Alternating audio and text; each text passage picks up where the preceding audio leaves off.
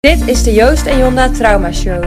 De podcast over psychotrauma, de gevolgen en de behandeling. Nou Jonda, daar zitten we weer. Dit keer niet op de vroege zaterdagochtend, maar op de late woensdagmiddag. Wij maken een inleiding op de podcast van Arnold van Emmerik, die Mhm. we hebben geïnterviewd. En misschien is het wel een goed idee om hem eerst voor te stellen. Laten we dat even doen. Ehm, Arnold van Emmerik is onderzoeker en docent aan de Universiteit van Amsterdam. En tot dit voorjaar was hij voorzitter van de Vereniging van Gedrags- en Cognitieve Therapieën. En hij heeft onderzoek gedaan naar verschillende aspecten van trauma en traumabehandeling. En is bij uitstek de man die veel weet over schrijftherapie. Misschien is het goed om in deze inleiding ook wat uit te leggen over wat schrijftherapie eigenlijk is. Ja. Schrijftherapie is een therapie die bestaat uit drie fases. In alle drie de fases krijgt de cliënt verschillende schrijfopdrachten van de therapeut. In de therapiesessies worden de schrijfopdrachten besproken en verder belicht. In de eerste fase schrijft de cliënt in detail op wat hij heeft meegemaakt. En dat doet hij heel concreet met het benoemen van de omstandigheden, de geuren, de kleuren enzovoort, alles erbij. Hierdoor wordt de cliënt hartstikke bang en ja, dat is juist eigenlijk de bedoeling. Want op dat moment registreren de hersenen dat het in het hier en nu is en dat het dus eigenlijk veilig blijkt te zijn. En hierdoor komt er een verwerkingsproces op gang en gaat de cliënt beseffen dat hij het verleden met de daarbij behorende angsten achter zich kan laten. Dan is er ook fase 2. De patiënt wordt in de tweede fase gevraagd een advies te schrijven aan een denkbeeldige vriend die eenzelfde traumatische ervaring heeft meegemaakt. Het advies heeft betrekking op hoe deze vriend het beste met de traumatische ervaring en de gevolgen ervan kan omgaan. Die cliënt wordt zich op deze manier bewust van hoe hij dat zelf het beste kan doen en schrijft dat vervolgens ook op. En dan hebben we fase 3. En het doel van fase 3 is om te zorgen voor meer steun uit de sociale omgeving door de traumatische ervaring in een brief te delen met anderen. Daarnaast kiest de cliënt een symbolisch afscheidsritueel. En voorbeelden van veel gekozen rituelen zijn bijvoorbeeld het begraven of verbranden van een voorwerp dat iets met de traumatische ervaring te maken heeft, het bezoeken van een bijzondere plek of uit eten gaan in een speciaal gekozen restaurant. Duidelijk. Daarnaast gebruikt Arnold in de podcast nogal wat uh, ingewikkelde termen die een uitleg verdienen. Mhm.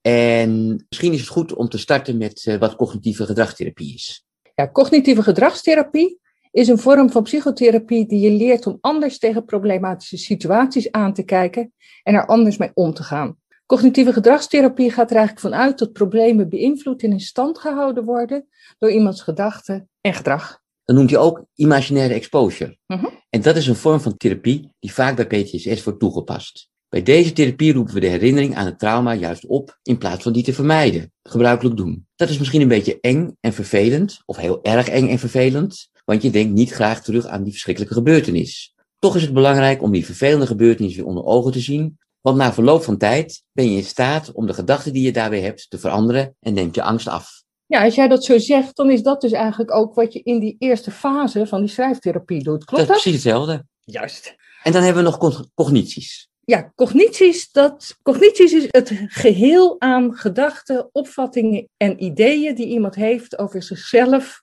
anderen en de wereld. En dan hebben we ook nog coping en copingstijl. Psychologen noemen de manier waarop je geneigd bent om te gaan met stressvolle omstandigheden en tegenslagen je copingstijl. En coping is afgeleid van het Engels begrip to cope, wat letterlijk betekent kunnen omgaan met of opgewassen zijn tegen. Dus het gaat erom hoe jij omgaat met je problemen. Zullen we dan nu eens gaan luisteren naar Arnold? We gaan van start.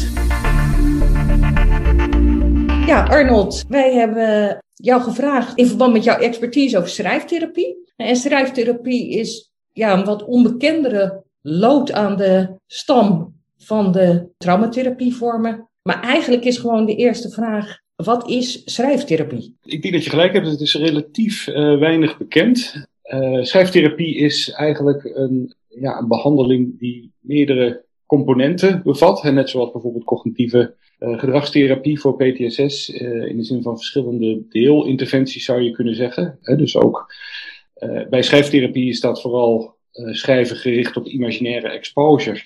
Schrijven, schrijfopdrachten gericht op cognities en op copingstijlen en schrijfopdrachten gericht op ja, het bevorderen van sociale steun. He, dus verschillende interventies, maar gewoon in de vorm van schrijfopdrachten, zoals de naam al, uh, al zegt. Ja, en wat ik begreep is dat uh, die therapievorm dus inderdaad is onderverdeeld zeg maar, in die drie segmenten die jij net noemde.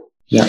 En binnen die onderdelen is dat uh, min of meer voorgestructureerd? Zitten daar vaste soorten opdrachten bij? Of is dat heel vrij? Hoe, zie, hoe moet ik me dat een beetje voorstellen? Ja, de, de opdrachten die liggen eigenlijk uh, aardig vast. Um, hè, die eerste fase bijvoorbeeld, dat is de, de imaginaire exposure fase. Eigenlijk zijn die opdrachten, uh, of is de instructie identiek aan reguliere face-to-face exposure. Dus mm-hmm. beschrijf je herinneringen aan de gebeurtenis in zoveel mogelijk detail, met veel aandacht voor de meest pijnlijke emoties, de meest pijnlijke feiten, et cetera. Doe dat ook in de tegenwoordige tijd en in de ik-persoon, net als bij um, imaginaire exposure. Alleen doe het geschreven, hè, doe het schrijvend. Doen mensen dat schrijven dan thuis of in uh, bijzijn van een therapeut? Uh, ze doen het thuis. Of in ieder geval op een, meestal thuis op een, op een een plek waar ze rustig kunnen zitten, zonder gestoord te worden. En de, de sessies met de therapeut, of in de online variant, nou ja, de feedback van de therapeut, die gaat eigenlijk over wat er is geschreven. En over de ervaringen bij het schrijven. Dus daar wordt de, de contacttijd, zeg maar, voor uh, benut. Dus en het schrijven gebeurt dan tussen de sessies in thuis. Arnold, wie, wie heeft die schrijftherapie ontwikkeld? ja, de, je zou kunnen zeggen, de allereerste voorvader van uh, de schrijftherapie, dat is James Pennebaker, die midden jaren 80, eigenlijk 1986, de eerste experimentele studie publiceerde over schrijfopdrachten. En dat was een heel ander formaat, uh, en dat was bij studenten. En uh, nou, er zijn ook wel grote verschillen, maar dat is eigenlijk de start van de moderne uh, schrijftherapie, zou je kunnen zeggen. En er zijn verschillende vormen uh, ontstaan of geëvolueerd. En de schrijftherapie waar ik het over heb, is ontwikkeld hier op de Universiteit van Amsterdam door Freddy Langer en zijn groep. Dat is het, oh, okay. ja. wat destijds voor, uh, voor, voor het huidige intherapie ja. Uh, nog steeds gebruikt wordt. Dus die, die drie fases en, ehm, als online interventie aanvankelijk. En dan hebben we het over de nou ja, eerste helft jaren negentig, denk ik. Ja. Zeg ik een beetje uit mijn hoofd. En heb jij dat dan verder ontwikkeld? Of heb je daar met name onderzoek naar gedaan? Ja, dus eigenlijk het begon met onderzoek. Hè? Dus een, uh, een grote RCT waarin wij uh, de face-to-face variant van dat online intherapieprotocol, maar het model verder uh, was dat hetzelfde, maar een face-to-face variant onderzochten en ook direct vergeleken met traumagerichte cognitieve gedragstherapie en een wachtlijstcontrolegroep in een grote RCT. En dat was mijn uh, promotieonderzoek destijds okay. in uh, 98 afgerond. Dus dat speelde een beetje in die tijd. En, en in die vergelijking bleek het uh, even effectief als cognitieve gedragstherapie. En ook nog op de lange termijn uh, even effectief. Dat is eigenlijk de enige directe vergelijking van een schrijftherapie met een eerste keuzebehandeling destijds. Ja. En voor wat voor soort cliënten, wat vind jij nou die schrijftherapie vooral passend? Ja, ik denk dat je eigenlijk de indicaties zou kunnen volgen die ook voor zeg maar gewone traumagerichte cognitieve gedragstherapie of EMDR-therapie zouden gelden. Er zijn inmiddels ook, in die onderzoeken die ik ken, zitten eigenlijk gewoon een gemengde groep van allerlei soorten trauma-slachtoffers en PTSS-patiënten. En uh, met meer en minder ernstige klachten, type 1, type 2 trauma, we vinden eigenlijk niet dat dat iets doet. Dat dat systematisch contra-indicaties bijvoorbeeld zouden zijn. jullie weten ook, er is natuurlijk grote discussie over het feit of je überhaupt traumagerichte behandeling moet doen bij complexe klachten, et cetera. Maar um, wij vonden in ieder geval één voorspelstudie dat we niet, dat type 2 trauma geen uh, contra-indicatie was. En er zijn inmiddels ook uh, grote trials met een, een, op schrijftherapie gebaseerde, met schrijfopdrachten gebaseerde interventie bij kinderen. Bijvoorbeeld waarin het vergeleken is bij EMDR, met de EMDR. Die studie kennen jullie misschien ook wel. Ja, ik was op internet zo wat aan het rondneuzen en toen kwam ik dat inderdaad, uh, kwam ik dat inderdaad tegen. Ja, ja dus eigenlijk heel breed. En um, ja, ik zeg zelf altijd toch, hè, het is in de, um, het is relatief onbekend, althans in ieder geval minder bekend dan EMDR of, of uh, cognitieve gedragstherapie. Maar um, inmiddels in de nieuwe zorgstandaard voor uh, trauma, of gerelateerde stoornissen is het wel gepromoveerd tot een eerste keuzebehandeling. Dat was in de vorige oude richtlijn angststoornissen was dat niet zo. dus eigenlijk naast traumagerichte cognitieve gedragstherapie en EMDR komen te staan. Maar wel met de terechte aantekening wat mij betreft dat er naar schrijftherapie nog wel minder onderzoek is gedaan naar die, eh, dan naar bijvoorbeeld EMDR of traumagerichte cognitieve gedragstherapie. dus er is nu een, een rijtje van, ik geloof, acht eerste keuzebehandelingen bij PT6, waaronder schrijftherapie. Maar in die richtlijn staat ook dat er is toch eigenlijk wel een soort tweedeling naar uh, vier van die acht waar dan uh, relatief meer onderzoek naar is gedaan en de andere waaronder schrijftherapie waar nog minder onderzoek naar is gedaan. Dus ik, uh, als je het mij zou vragen zou ik toch zeggen van ga eerst voor cognitieve gedragstherapie of EMDR. En toch wel eerste keuzebehandeling met een streepje voor, nog steeds. Dan zijn er cliënten waar, waarbij jij specifiek denkt van goh, nou misschien zouden we schrijftherapie moeten doen. Nou ja, moeten doen, uh, niet wat mij betreft. Maar um, kijk, in diezelfde richtlijn is het, het, het algoritme is ook zo dat je uh, als een eerste, eerste keuzebehandeling niet aanslaat. Hè, dat je dan, de volgende stap is dan een andere eerste keuzebehandeling. En dan zou je daarvoor misschien kunnen kiezen. Maar het is natuurlijk, schrijftherapie, zeker als je het online doet, heeft bepaalde voordelen. Hè. Mensen die praktische redenen, misschien vanwege overvolle agenda's of fysiek lange afstanden en zo niet naar een therapeut toe kunnen gaan, uh, is het misschien wel haalbaar om online een schrijftherapie te doen uh, op een plek en een moment die wel bij iemand past. Dus gewoon, er, er zitten allerlei praktische voordelen aan. Dan is het zeker ook effectief. En ik denk ook wel dat je mensen hebt um, ja, die het niks zouden vinden, online schrijftherapie. Die zeggen van ik heb liever een therapeut voor me. Maar net zo goed andere mensen voor wie dat juist uh, het wat laagdrempeliger maakt. Hè? En die het misschien wat al te spannend vinden om naar iemand toe te gaan. En die juist bij zo'n online therapie uh, wel de stap zouden kunnen zetten richting een behandeling. Ik denk dat het zeker voor mensen, voor sommige groepen mensen bijzonder geschikt is. Ja. Wat ik mij dan afvraag is, wat wij nog wel eens zien uh, in de behandelingen uh, bij exposure, is dat bij cliënten met nou, een fors trauma, dat de vermijdende tendensen vrij sterk zijn. Hè? Dat uh, zeker bij uh, imaginaire exposure, dat het soms best wel moeite kost voor mensen om inderdaad te komen tot die uh, gedetailleerde manier van vertellen. Mm-hmm. Hoe zie je bij die schrijftherapie of mensen nou werkelijk ja, tot het gaatje zijn gegaan, zeg maar? Ja, dat is een leuke vraag. Want je, je, je zou het misschien, dat denk ik nu hoort, kunnen vergelijken eigenlijk met een transcript van een, een gesproken sessie. Je kunt in schrijfopdrachten ook ja, sprongen zien of uh, gaten in het verhaal. Uh, als je ze leest, dat je denkt van hé, hey, hier ontbreekt toch iets. Dus dat kun je natuurlijk eigenlijk misschien zelfs bij uitstek, omdat je die schrijfopdrachten nog, uh, ja, je kunt ze zo vaak nalezen als therapeut als je wil, kun je dat gewoon ook bespeuren. Hè? Mensen die toch met, met te grote stappen door een verhaal gaan. En soms hebben Um, ik werk ook wel in workshops soms met, met geanonimiseerde werkelijke schrijfopdrachten. Dat, en dan vraag ik aan mensen: oh, wat vind je van deze schrijf? Wat zou je feedback zijn als therapeut? En dan zijn er ook wel schrijfopdrachten waarvan je denkt: van ja, het is gewoon nog een beetje een tikje oppervlakkig. Het is dan prima voor een eerste schrijfopdracht. Hè? Dat beloon je dan, dat bekrachtig je dat er überhaupt geschreven is. En, maar vaak denk je toch van ja, het is toch nog iets meer een, een feitenrelaas dan dat het nou een emotioneel verhaal is. Ja. En daar kun je dan dus op sturen, hè? dan lees je dat. En uh, net zoals je dat misschien face-to-face zou zeggen van, goh, we beginnen weer bij het begin, maar focus een beetje meer hierop. Geef je dat dan als uh, opdracht mee voor de volgende uh, schrijfopdrachten? Hè? Van zoom eens hierop in of daarop. Ja. ja, werk dat dus extra uit, zeg maar. Ja, precies.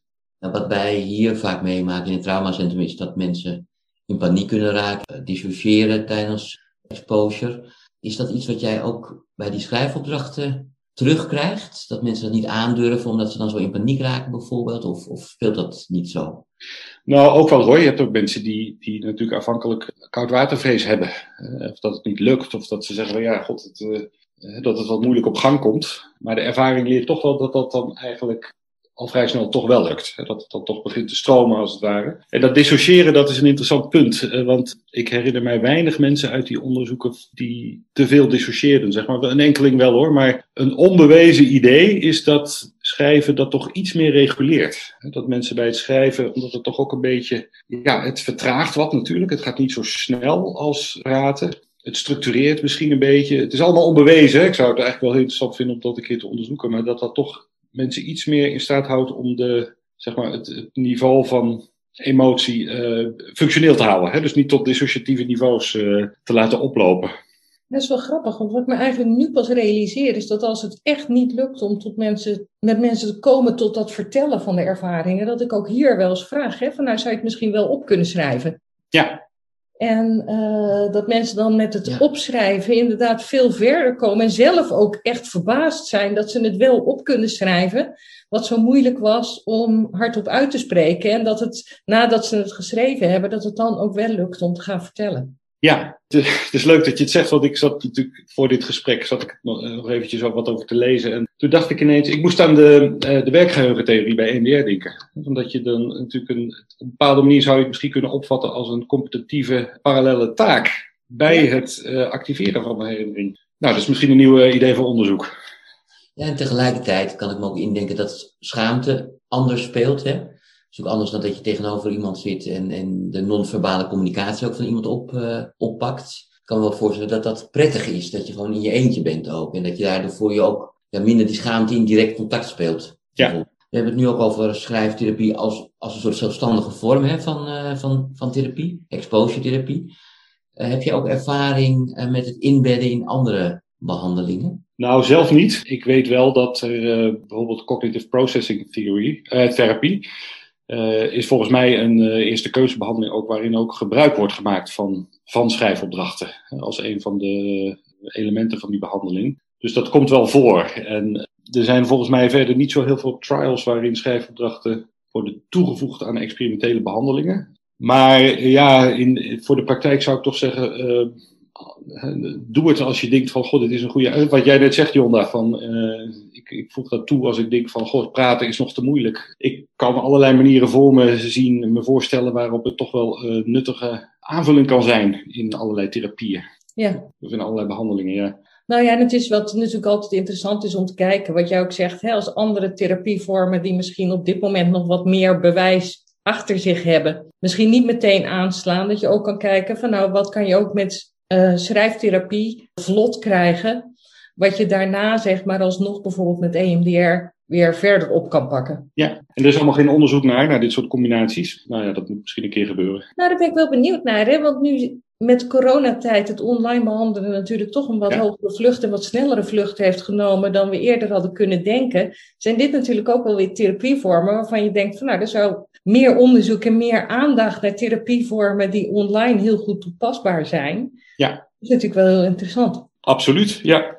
Dat denk ik ook. En ik denk op zich naar, naar het schrijfprotocol zoals het er nu is. Ja, dat klinkt misschien een beetje zelfvoldaan. Maar ik denk dat daar op zich geen effectonderzoek meer naar hoeft te gebeuren. Uh, hè, want het is gewoon, uh, dat kun je nog wel tien keer doen. Maar we weten inmiddels dat dit aardig werkt. Hè? Dus dat het misschien meer aandacht is inderdaad dan nog meer onderzoek naar, naar het huidige protocol. Hè, met die drie fases. Ja. Wat vind je wel dat het nog meer aandacht zou verdienen? Zeg maar, is het een beetje ondergeschoven kindje wat jou betreft? Ja en nee. Aan de ene kant zou ik zelf ook zeggen van begin met uh, traumagerichte cognitieve gedragstherapie of EMDR. Hè, daar is gewoon het meeste evidentie voor uit, uit uh, goed onderzoek. En nou ja, dat vind ik gewoon dat je dat eerst moet proberen. Dus in die zin vind ik dat er wel voldoende aandacht voor is. We hadden het net over welke cliënten wel, maar is er nou ook cliënten waarvan jij zegt van ja, daar is dit echt niet geschikt voor?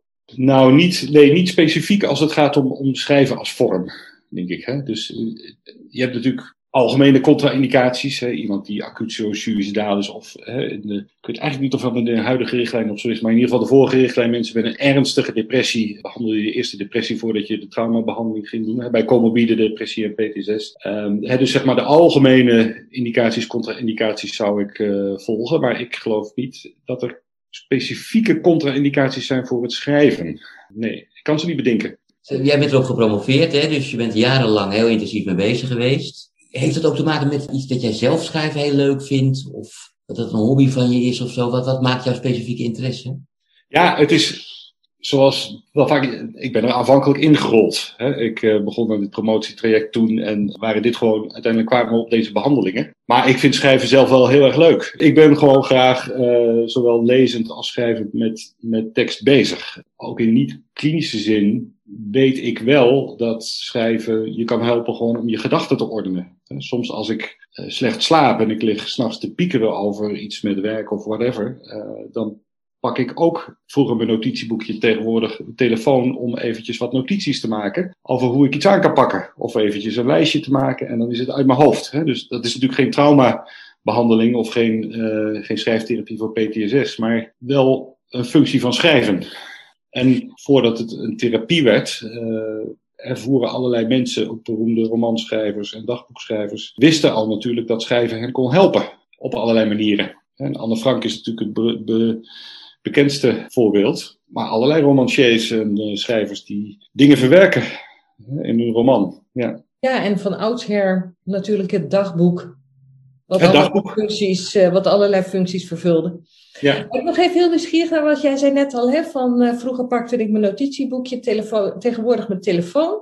Heb jij nog eh, indruk dat het een verschil maakt of mensen met pen en papier schrijven of dat mensen typen? Ja, dat is altijd een, een vaste vraag. Wij adviseren altijd om te schrijven. Hè, gewoon ook omdat dat iets, iets is wat mensen tegenwoordig bijna niet meer doen. Hè. Dus het is ook gewoon daarmee iets anders dan wat we ook al de hele dag doen. Hè. Achter de computer zitten, typen en zo. En ehm, het is tegenwoordig best bijzonder als we zeggen, zoals in die therapie geadviseerd, koop een mooi schrift of een mooie dummy of zoiets. Hè, dat je dus, het ritualiseert het ook een beetje. En het maakt dat schrijven tot iets, tot iets aparts en iets anders. eh, Mhm. dan je zoveelste uur achter de computer. Ook om die reden zou ik zeggen in eerste instantie met de hand schrijven. Maar online moet het natuurlijk getypt. Hè, dat, eh, dat kan niet anders. Hey Arnold, eh, hartstikke bedankt.